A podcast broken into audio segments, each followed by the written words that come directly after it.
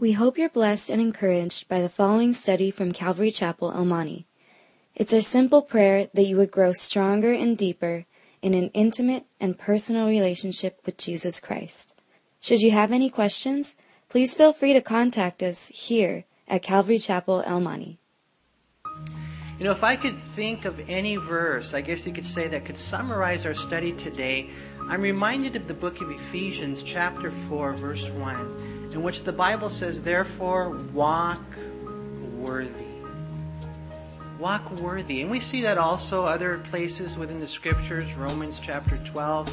But you know, to walk worthy, the Greek word is the word axiom. We get our word axle from it. It means like over here and over here, they're kind of like parallel. They're kind of like, uh, you know, proper. They're, they're equal in weight in one sense. And here we have this great salvation that if you have placed your faith in Jesus Christ, that you're washed in the blood of the Lamb, that you're a Christian, you're free, you're forgiven. And you know, and it's a great salvation that we have. I know some of you here, you know, it's a hard thing to really, really let sink in, but if you trust Jesus, then you are free. You are forgiven. You are cleansed. When God looks at you, He sees no sin from a positional standpoint. And so, with that in mind, with that freedom that we've been given, with that love that we have, we should therefore then walk worthy. We should therefore then walk appropriately. We should live the life. You know, I, am reminded of what, you know, the Bible says, and Paul wrote in the book of Philippians, chapter 2, uh, to work out your own salvation with fear and trembling. For it's God who works in you both to will and to do for his own good pleasure. And in one sense, and I know there's a lot packed in that verse, but in one sense, it's kind of like everything you need in life. It's in you, man. It's in you. I mean, to overcome the struggles and the temptations, and you know, you've got the tug of the world, and you know, your flesh, and and, and the devil. There's this uh, tri- triangle of temptation, you know. And a lot of times we think, well, I can't overcome, you know, for whatever reason. I haven't been Christian long enough, or I'm not, you know, old enough or mature enough. But you know what? It's in you.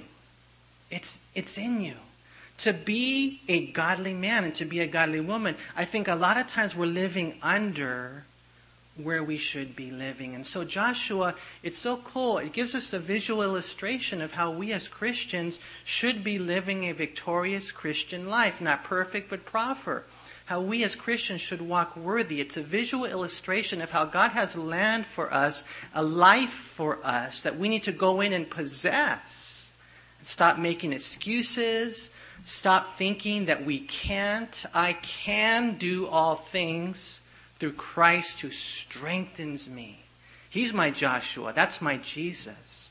And that's really the life of consistency that we need to be living as Christians. You know, the Bible says, These things I write to you that you may not sin. That's our, that's our desire. Of course, if we do sin, we have an advocate with the Father, Jesus Christ the righteous, and He washes us and forgives us, but we get back up and we begin to live the life.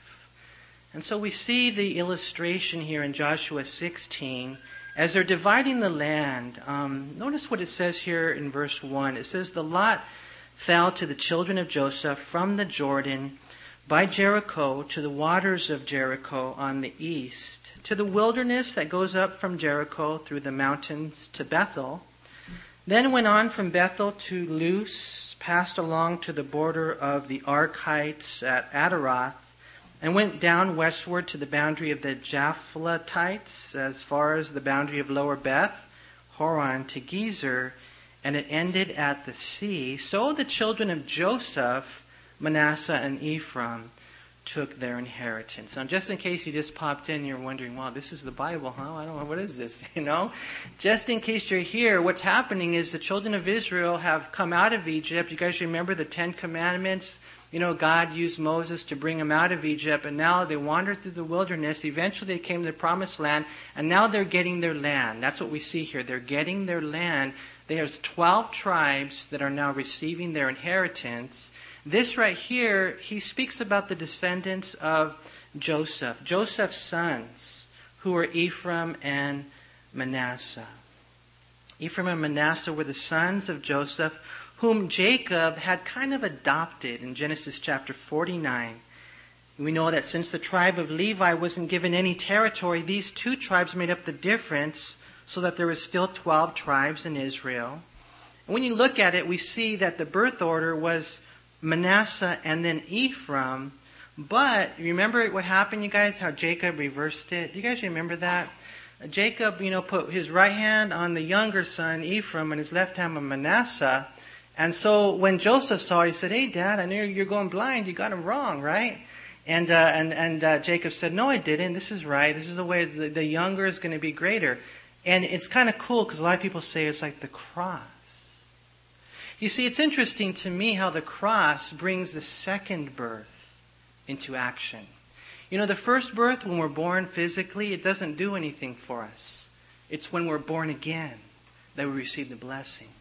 And there's a lot of illustrations of that in the Bible, how it wasn't the first birth, it was the second birth. Whether it be Ephraim and Manasseh, it could be Isaac and Ishmael, it could be Jacob and Esau. You go on and on down the line, even Cain and Abel. It's amazing to me how God shows the second birth to be the birth that He blesses. You know, I remember the day that I was born again, how God changed my life, how God came into our life, and we can testify to that. We have been born again. And with that born again experience and reality, what ends up happening is we now receive an inheritance. Have you guys ever received an inheritance? Anyone here ever received an inheritance just out of curiosity? I know I have, and I've been very, very blessed by it. In all honesty, I wouldn't be able to live without my inheritance that I've been given. And that's not just a physical thing, of course, it's true there, but it's also true spiritually how God has given us an inheritance. Did you know that you have an inheritance? And you're wondering, well, what's my inheritance? Well, your inheritance is what God wants you to do in life. It's your, I would call it reward slash responsibility. Let's put it that way. Reward and responsibility going together. These are the things that God has for you. It's your victory. It's all this package that God wants us to possess. Here we see the first of all a general description of the borders of the inheritance of Joseph's sons, and then he gets more specific. Look what it says in verse 5. It says, The border of the children of Ephraim, according to their families, was thus. And so now he's going to list the cities that would give us the border of Ephraim, okay? And so he shares, um, according to their families, was thus, okay? The border of their inheritance on the east side was Adaroth, Adar, as far as upper Beth Horon. And the border went out toward the sea on the north side of Michmethah. Then the border went around toward Taanath, eastward, Shiloh, and passed by it on the east of Janohah. Then it went down from Janohah to Adaroth, and Arah reached to Jericho and came out at the Jordan. The border went out from Tappuah westward to the brook Kanah and it ended at the sea. This was the inheritance of the tribe of the children of Ephraim according to their families. And so we kind of see their border there. I was listening to a study uh, not too long ago by Damian Kyle, and he's talking about all the different cities and all the different words and names. And he said, you know, if you wanted to, you could probably look all of these up in the Hebrew language and get their numeric value and then take the Bible code and divide it by seven, I bet you'd have a hidden meaning. And we probably could. That's how amazing the Bible is. But Damian Kyle then went on to say, but I'm not that smart, and I have to tell you, neither am I. But there are some things that we see. You know, the borders. God says, I want you to go to the edge, all the way. I want you to possess all. I want all of you to get all that I have for you. You go to the borders, here's where you go. You don't go beyond, but you know your responsibility, your delegation, your place in life. It's a beautiful, beautiful picture. He tells the, the borders there, and then he shares the cities. Verse 9 The separate cities for the children of Ephraim were among the inheritance of the children of Manasseh all the cities with their villages. And we see these brothers right here intertwined. We're going to see later he mentions uh, cities, you know, within the inheritance. And, you know, this is basically the blessings that God would give to them. Now, one thing we're not really clear on is whether they were all fortified cities or not. Because it's interesting how he uses cities and towns and villages. More than likely, whenever you see the cities mentioned here, there is at least some type of fortification. So, anyways, this is what uh, Ephraim received. We see their borders, we see a few cities mentioned here. But then look what it says in verse 10. And they did not drive out the Canaanites who dwelt in Gezer but the Canaanites dwelt among the Ephraimites to this day and have become forced laborers. Here we read that Ephraim did not drive out the Canaanites. Now, if you jump over real quick to chapter 17, look at verse 12. It says, Yet the children of Manasseh could not drive out the inhabitants of those cities. Interesting. First, we read they did not drive them out. And then, secondly, we read they could not. Now, this is Manasseh now. They could not drive them out. You know, when you read this right here, it's definitely not good. Because we know God's plan was for his people to drive out all that did not belong in the promised land.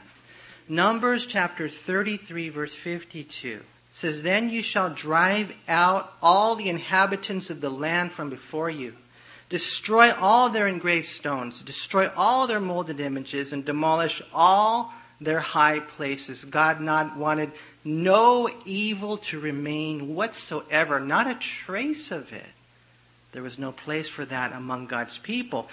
God's plan was to provide the power. We read earlier in Joshua chapter 3 verse 10, Joshua said, By this you shall know that the living God is among you, and that he will without fail drive out from before you the Canaanites, the Hittites, and all those other termites, all those guys that are the enemies. God said, that's the plan. You go into the land, I want you to drive them all out. And by this you'll know that the living God is among you, because he, without fail, will drive them all out. You see, we don't have to live in sin. We don't have to live below the promised land. We don't have to. We have God in us. And that's what he's trying to say. We have God in us. We have God for us. But here we have them right there. They did not drive out the Canaanites. They were, you know, not there believing and therefore receiving the promises. You know, all the power was part of God's plan to defeat the enemy. God had warned them in Numbers 33 verse 55, but if you do not drive out the inhabitants of the land from before you, then it shall be that those whom you let remain shall be irritants in your eyes, thorns in your side, and they shall harass you in the land you dwell. You see, that's what happens when we as Christians do not believe and receive the plan and power of God for us to live a life of consistency, to live a life of character, to live a life as a godly man and a godly woman. I mean, think about it. You ever get something in your eye, irritants in your eye, it just bugs you, right? And you ever had a thorn in your side? You know, I, that's kind of crazy, man. I know, you know, you look at that. I mean, think about that. There you are in your land. There they are harassing you. Harassing you. And I think what the Lord wants to tell us is you don't have to live that way. You don't have to. It's a choice that we make whether or not we would be willing to drive them out. You know, later they, we see they could not. Here they just did not. I don't know if it's a reflection of laziness. I don't know if it's just that they, they liked them. I don't know. It says right there that they made them forced laborers, and we'll, we'll get into that later. An interesting thing. You know, but when we see this, I think it's important for us to understand that we need to drive out those areas of our life that don't belong. It was a huge failure, not on God's part, but on theirs, on ours, on mine, when we don't believe and receive, for God will not provide His power if we will not abide in Him. John 15, 5, a very familiar verse. I am the vine. Jesus said, I am the vine. You are the branches. He who abides in me and I in him bears much fruit, for without me you can do nothing. You know, and it's that personal, intimate relationship with Jesus Christ where we're intimately connected with Him. You know, maybe you're here today and you think you're doing a lot, and maybe you're not. Just because you're busy doesn't mean you're doing things for God. Are you really doing what God wants you to do in God's power? See, without Him, we can do a whole lot of nothing. And I don't know about you, but I want to wake up one day and find out that I wasted my life because I was doing my own thing with my own strength. See, that's what we need to make sure we have under control because there we are sometimes, so many times, doing a whole lot of nothing. And I'm not abiding, so He's not providing. I'm not living it, so the enemy's living in areas that should not be too close to me and my family, you see. And we need God to come in and give us the strength. To abide in Christ is to remain, to rest, to trust. He then gives us peace for the path and courage for the kill.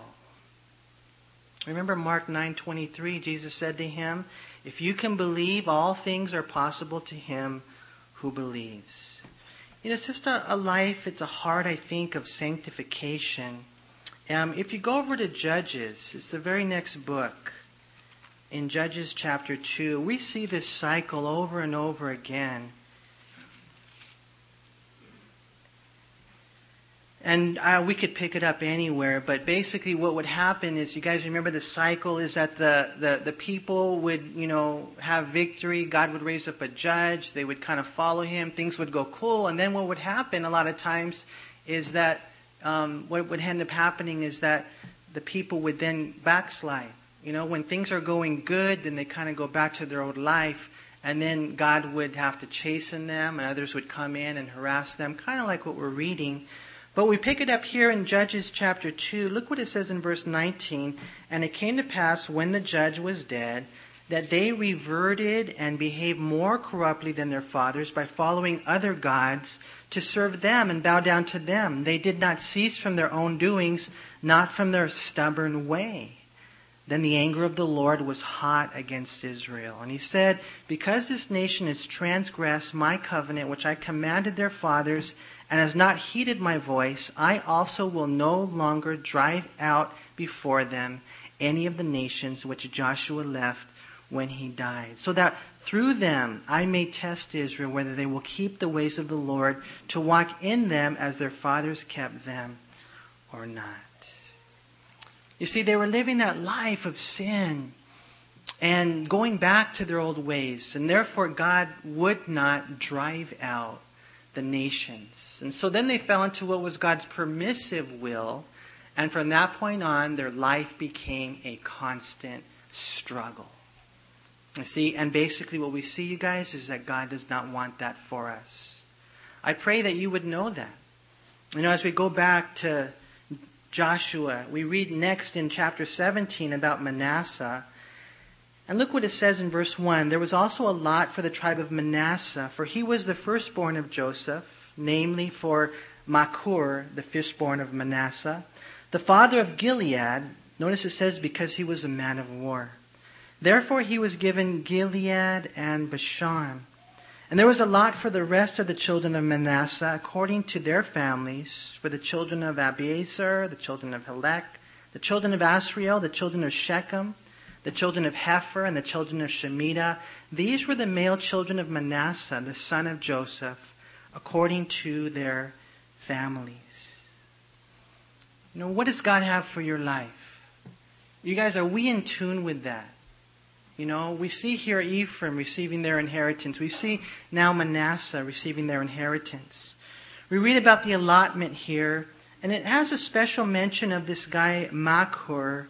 He's mentioned as a man of war. The other people are mentioned, descendants, male descendants, who undoubtedly fought valiantly, faithfully, and heroically. It's interesting, Machir, his name means sold, and he was apparently a sold out and surrendered soldier of the Lord. I think it mentions this to encourage us to be what? Men of war. Men of war. Even you girls, you be men of war, okay? you be women of, of war. Because you are in a war. Yeah, you're fighting for your own survival. That's part of it, but a large part of it is you're fighting for others, aren't you?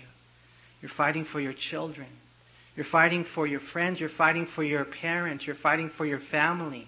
You're fighting for the glory of God. You're fighting for the good of all people. We are in a war, the Bible says, right? And the weapons of our warfare are not carnal, but mighty in God for pulling down strongholds. Don't ever forget that you're in a war. We read about these men right here, and then we read about some ladies in verse 3. It says, But Zelophehad, the son of Hepher, the son of Gilead, the son of Machir, the son of Manasseh, had no sons, but only daughters. And these are the names of his daughters Mahlah, Noah, Hagla, Milcah, and Tirzah. And they came near before Eleazar the priest, before Joshua the son of Nun, and before the rulers, saying, The Lord commanded Moses to give us an inheritance among our brothers. Therefore, according to the commandment of the Lord, he gave them an inheritance among their father's brothers. Ten shares fell to Manasseh, besides the land of Gilead and Bashan, which were on the other side of the Jordan, because the daughters of Manasseh received an inheritance among his sons and the rest of Manasseh's sons had the land of Gilead. Now it's interesting to me, and I know it's not random. Um, when you look at a map of all the lands and you look at the, the different tribes and their allotment, you'll see Judah had a huge area in the northern portion. You'll see Manasseh had a huge area on the east side of the Jordan. and they had a huge uh, area on the west side of the Jordan and Ephraim. I mean, these tribes received vast amounts. Uh, scholars tell us they were beautiful, beautiful areas.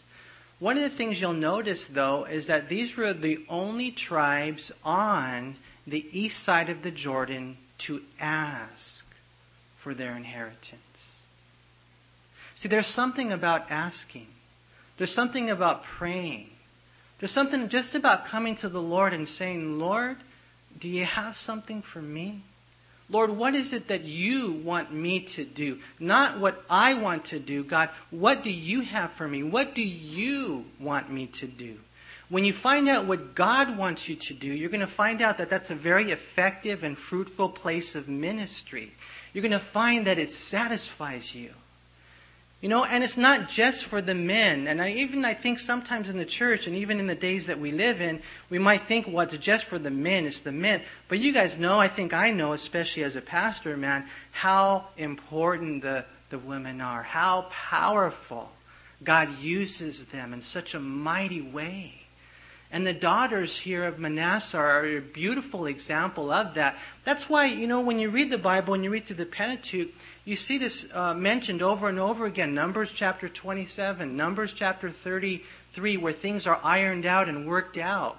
They said, hey, wait a minute, time out. My father, he had no sons. What about us? Don't we get an inheritance? And Moses said, oh, you know what? Let me check with God on this one.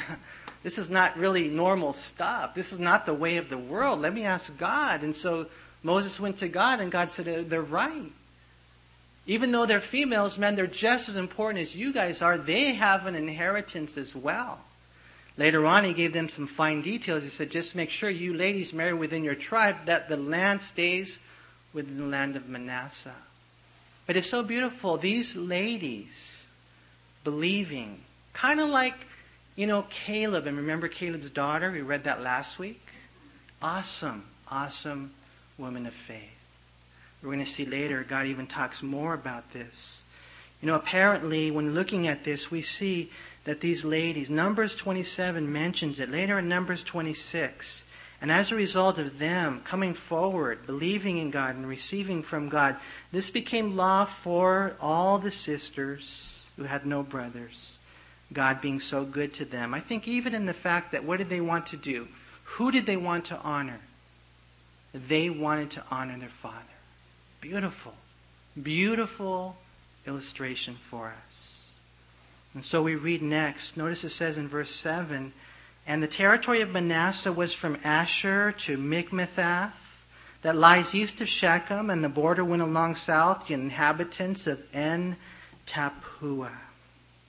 Here we see now the borders of Manasseh. We read on in verse 8 Manasseh had the land of Tappuah, but Tappuah on the border of Manasseh belonged to the children of Ephraim. And the border descended to the brook Kanah, southward to the brook. These cities of Ephraim are among the cities of Manasseh. The border of Manasseh was on the north side of the brook, and it ended at the sea. Southward, as it was Ephraim's northward, it was Manasseh's, and the sea was its border. Manasseh's territory was adjoining Asher on the north and Issachar on the east. You know, one of these days, maybe one of you guys will do this, okay? You know what would be a good resource? Is to have like a, a Bible atlas that just goes through the Bible chronologically. That would be awesome. It would probably be about this thick. but that would be awesome. I do have some maps. I've showed you guys some maps. Next week, when we really get into dividing the land, I'm going to give you a handout. But when you see, generally speaking, not always, but generally speaking, you're going to see God describing, first of all, all their borders, and then secondly, all their cities within. It's kind of cool. Here we see Manasseh receiving their inheritance, God giving, first of all, their borders in verses 7 through 10, and then some towns in verse 11. And in Issachar and in Asher, Manasseh had Bethshean and its towns, Ibleam and its towns, the inhabitants of Dor and its towns, the inhabitants of Endor and its towns, the inhabitants of Taanach and its towns, the inhabitants of Megiddo and its towns, three hilly regions. Interesting, you know, there's so much here you could study about Endor, the witch of Endor. You could study about Megiddo, a lot, a lot, a lot here. But the thing that's interesting to me, did you guys notice something new now? It's towns and its inhabitants. Did you notice that? Like, hey, wait a minute, what's that all about? well, that's what we read next. It says in verse 12, Yet the children of Manasseh could not drive out the inhabitants of those cities, but the Canaanites were determined to dwell in that land. And it happened when the children of Israel grew strong that they put the Canaanites to forced labor, but did not utterly drive them out. And again, we read of their failure, right? To drive out the inhabitants of Canaan from within those cities. Earlier we saw that they did not. You know, some people, man, you know, they're doing all their things. And you know what? They say, Manny, Jesus, whatever, I don't want, I'm not want to change. You know, I like my life. I like to get high. I like to get drunk. I like to, you know, party. I don't want to wait until I get married to have sex. I don't want to. Right? But then there's those that, in one sense, they haven't tapped into the power of God and they just plain out, they, they can't because they're not abiding. God's not providing. They're not believing. They're not receiving. And so they find themselves with not even a will, but no wealth. It's amazing when you look at it. That's where they were at initially. Apparently, initially, they were attempting to fight and wage war in their own strength. So easy to tell when you're doing things in your own strength. Why? Because you fall, right? You fail. And the simple sign is you lose every time. You guys lose every time? You're not walking in the power of God, right? You know, you find yourself and you're like, and some people, what they'll say is they'll just say, you know what, that's me. That's me. That's the way God made me. No, that's the way the devil made you, man. it's not the way God made you. See, you know, we need to make sure that we don't make excuses. God can make us into men and women of in character. But it has to be the Lord. It has to be God giving us the strength. Again, look at verse 12. Yet the children of Manasseh could not drive out the inhabitants of those cities. Okay, could God drive them out? Oh, yeah, no problem, right? No problem whatsoever. But they were doing things in their own strength. Please understand, you guys, there is no man who can win this war on his own. Psalm 60, verse 11, it says, Give us help from trouble, for the help of man is useless. You know, that's really true. That pertains to any man. It could be Superman, Spider Man, Batman. Or for those of you who think I'm the man, you're not the man. There's no man that can win. There's no man, right? Only the Lord. You know, lately in my prayers, it's been kind of cool, you guys. The Lord's been stirring me up with some simple analogies. And I don't know why for me, maybe it's because I'm uh, kind of like a brain dead person. This really helps me a lot, you know, and, I, and probably because I'm marred, you know, I'm a sinful man. I love it when my kids say you're a good dad, dad. How many dads, wouldn't you attest to that? When you hear that from your kids, you're a good dad, dad. Doesn't that feel good? You know, that's kind of like an illustration of what happens when we praise God. God, you are so good. And I know how it makes me feel when my kids say that to me. You know, or maybe my kids will say something like, thank you, dad. Whoa, what, what'd you say? thank you, dad. Oh, you know, that was a good, thank you for mowing the lawn. You know, thanking you for washing the car. Thank you for going to work or whatever it is, you know, when there's a real, true uh, appreciation. And so when I'm in my prayers, you know, I've just been praying lately. I say, God, you are such an awesome God. You know, God, thank you. And I just go down the list of all the things I thank Him for. Another thing I love to hear from my kids, I don't know if you guys ever heard it, but isn't it cool when they say, I'm sorry? Have you ever heard your child say that? Very rare. Very rare. But every once in a while, when they truly come and they say, I'm sorry, Dad, for what I did, you know, that's me coming to the Lord and say, God, I'm sorry. I'm sorry for what I've done, for what I've been, for what I haven't been. God, forgive me. Real simple things, you know. Um, another thing that I like to tell the Lord is, is Lord, help me. God, help me. And my kids, every once in a while, man, they tell me, they ask me to help them. You know, I love it when they do that and they ask for help. You know, maybe it's a Bible question that, has them stumped, or maybe it's a sticky situation, they don't know what to do. It might be preparation for a spelling bee, or maybe they got stung by a bee. All I know is that when my kids really need my help, even today, if I could just say, my daughter said, Hey, Dad, can you open this for me? It was one of those twist off bottles. And I, and I thought, this is cool. I, I don't know why. I like that. I said, Yeah, babe, I'm strong. You know, I can do it, you know? I mean, there's just something about when you come to God and you ask Him for help. Why? Because without Him we can't. And if we ask Him for help, He's going to help us. You know, every once in a while your kids will come and ask for help, but they don't want to listen. So that's not what I'm talking about. But I'm talking about when they really, really are sincere and they need your help. And that's where God wants us to be. You know, I love it when we have that understanding. You know, Father, help me. I can't face this. I want to embrace this, but Father, I can't lick this. I can't kick this. Father, I don't have a shot. I don't have a chance. I don't have a clue without you. So, Father, please help me. You know, and, and He's there. You know, Psalms 33, verse 20 our soul waits for the Lord. He is our help and our shield. You know, again, Psalm 60, verse 11, give us help. Lord, give us help from trouble, for the help of man is useless.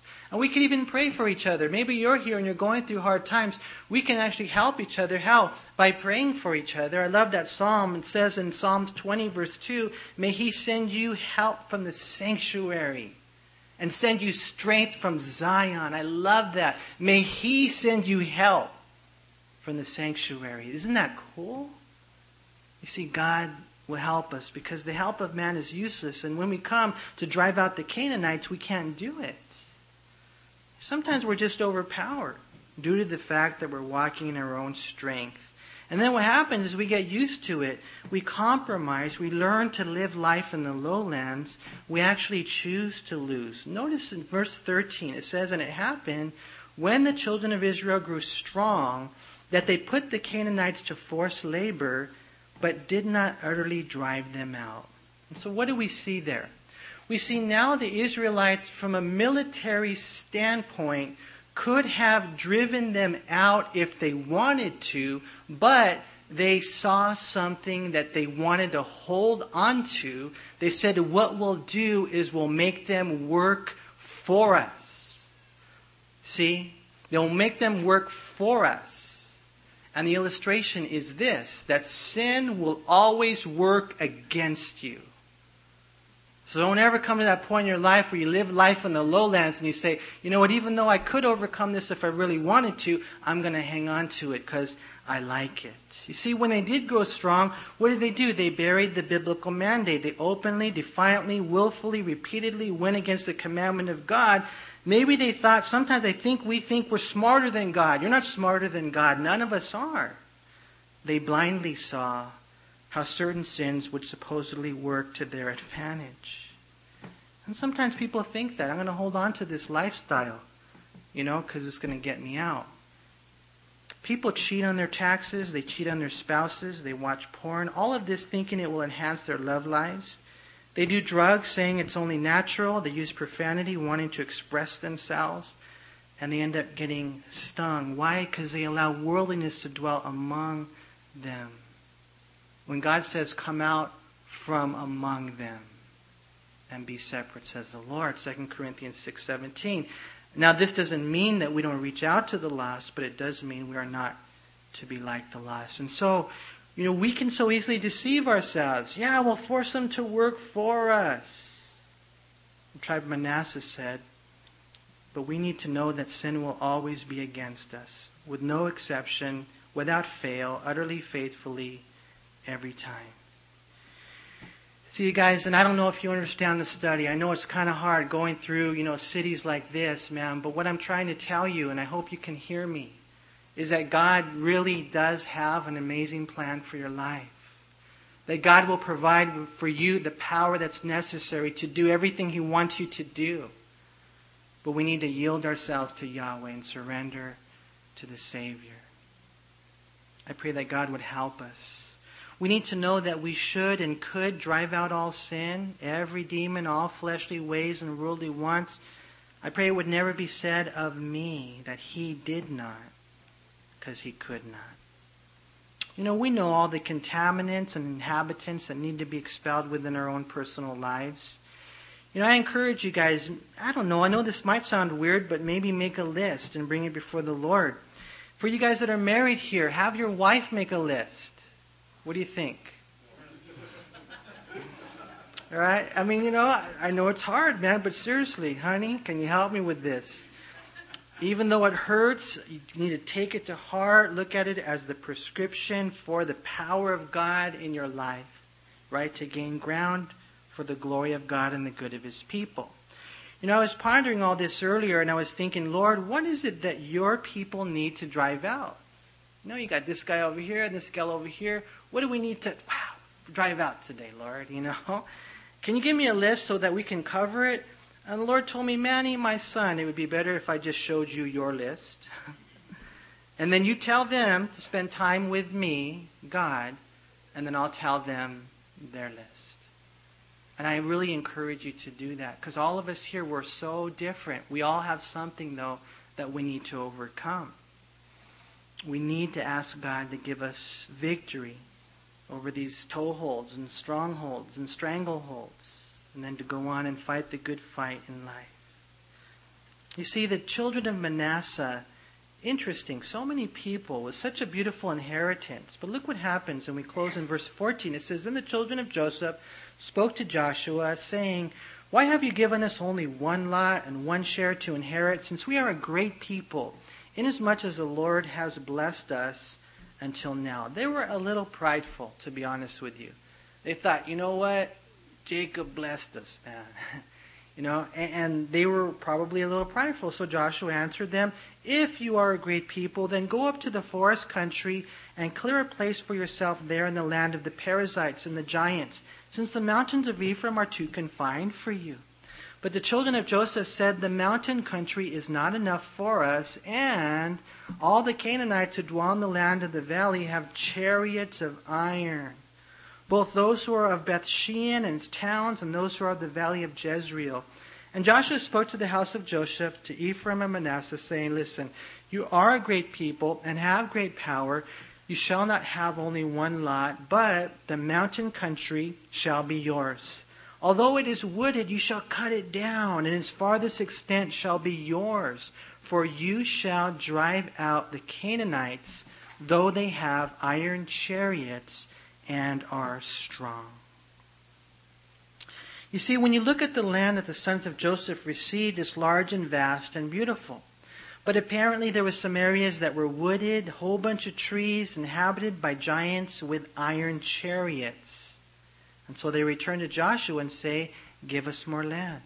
We're a great people and we need more land. And by the way, we want something a whole lot easier to possess.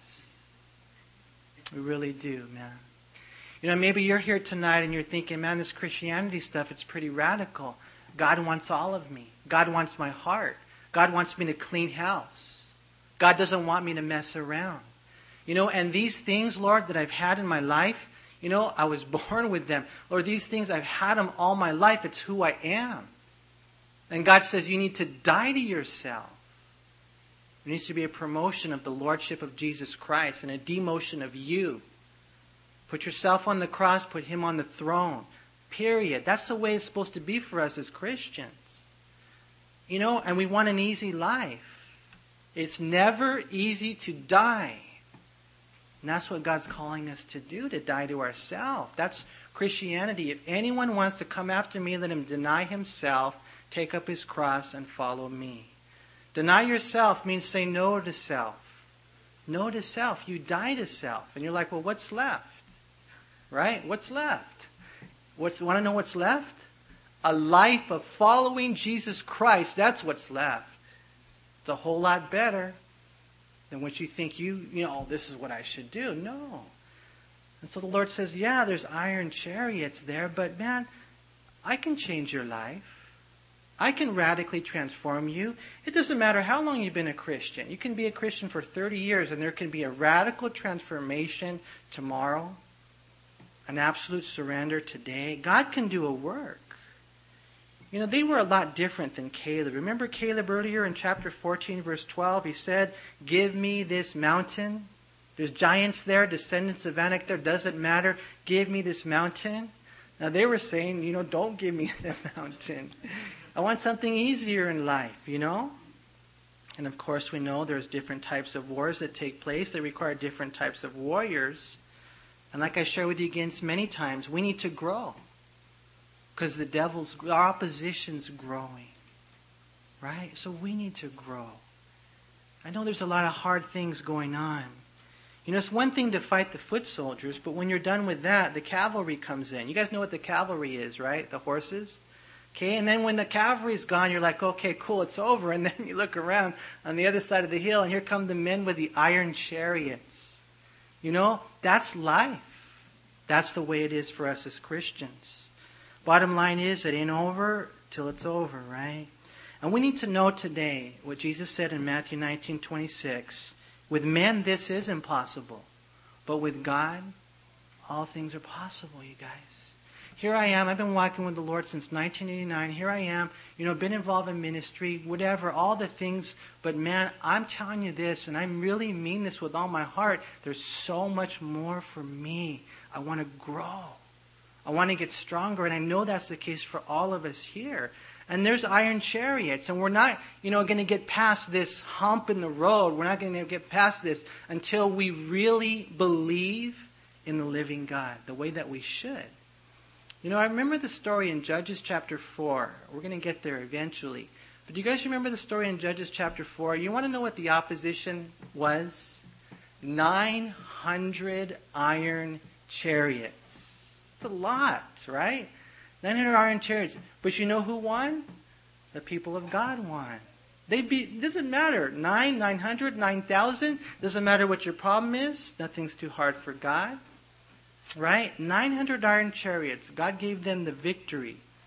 And you look at that, and it was pretty cool when you see that. You know, some would probably say, oh, it must have been a godly man that God used. No, when you read the story, you'll find that they were led by a woman. And her name was Deborah.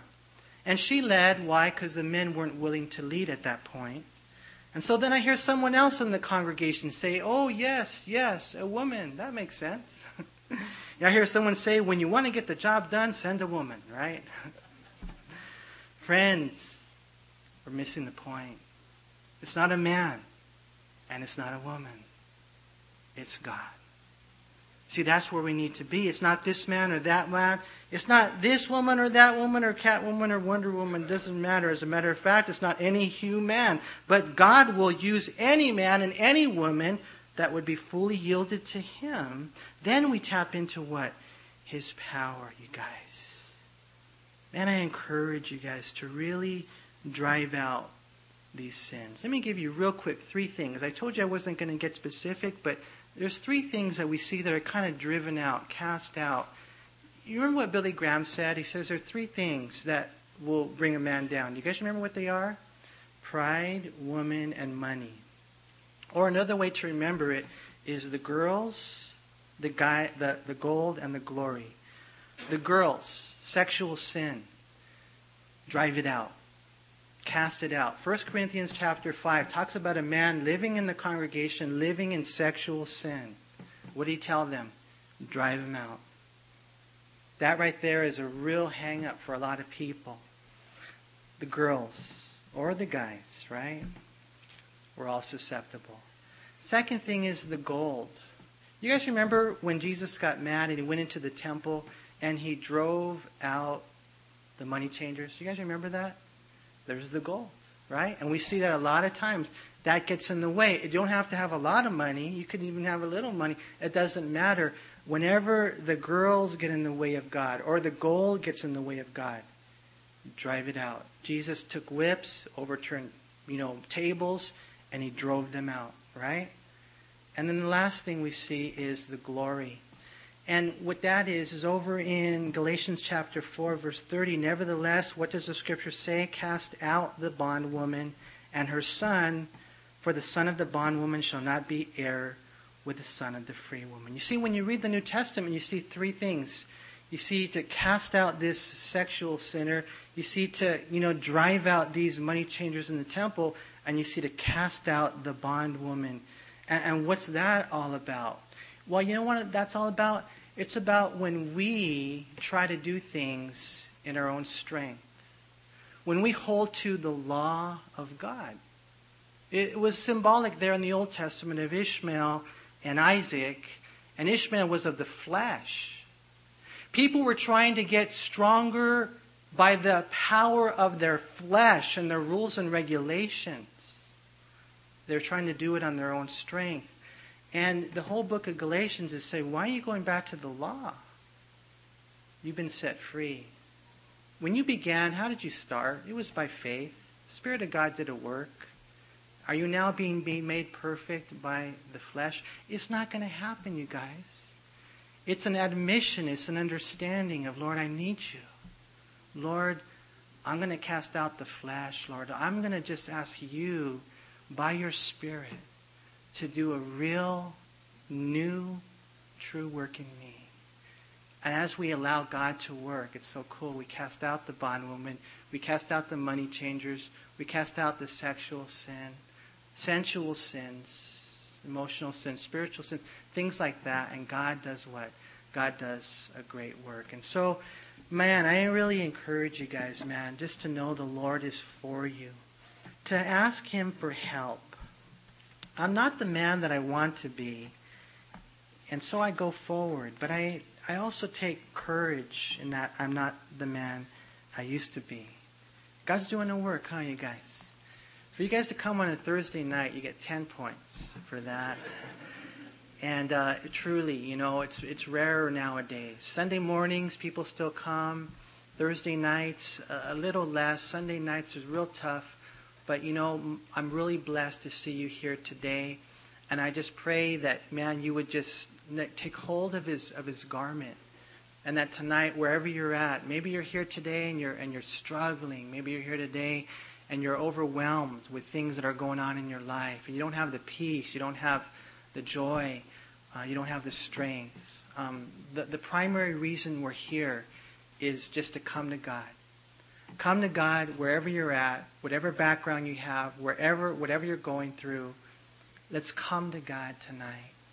You know, and let's ask Him, Lord, meet me where I'm at. I come to you and I need you. I need you, Lord. And I, and I promise you, when you come to the Lord like that, He will meet you there. And He will do a work in, in your life. I've seen Him really, really doing a work lately, radically changing lives, reaching people. And, you know, I almost feel like we're living in times where, you know, there's just like this wave of God's power and opportunity. I see it in front of me. Of course, there's still the, the carnality, but I see this opportunity, you guys, right here. And whenever you see that wave, you know, coming in, man, I encourage you to really catch that wave. Don't miss out. God is available. God is here. God is alive. God wants to do a new work. He loves you. He's asking you and I just to surrender our lives, to be willing to repent of our sins, to just drive them out, to just clean house, to let go of those things, to flee those things, and to run to God. And I know that as we do that, it's so cool what He wants to do in us and, and that He wants to do through us. So let's possess the land. Father, we thank you for allowing us to be here tonight. Lord, I pray that you would continue to work in us. Lord, we need you. I, I can't do anything without you, Lord. And so I just pray uh, tonight you help us. Help us through the struggles. Help us through the hard times. Help us through, Lord, the valleys. Help us, Lord, even after the victories, Lord, on the mountaintop. Let there be no pride or, Lord, let there be no uh, sin, anything that would get in the way of what you want to do in our life. Thank you for your word, Lord. I pray that you would use your word, Lord, to transform our lives so that we can live a life, Lord, that would bring you glory and that would even bring, Lord, good and blessings to our life and those around us. We love you, Lord. We need you, Lord. We thank you, Lord. And we pray, Lord, all these things in Jesus' name. Amen. Amen. Let's all stand and close with us. We hope you were encouraged by this study. If you have any questions, please call us at Calvary Chapel El Monte at air code 626 454 3414. Remember that Jesus loves you.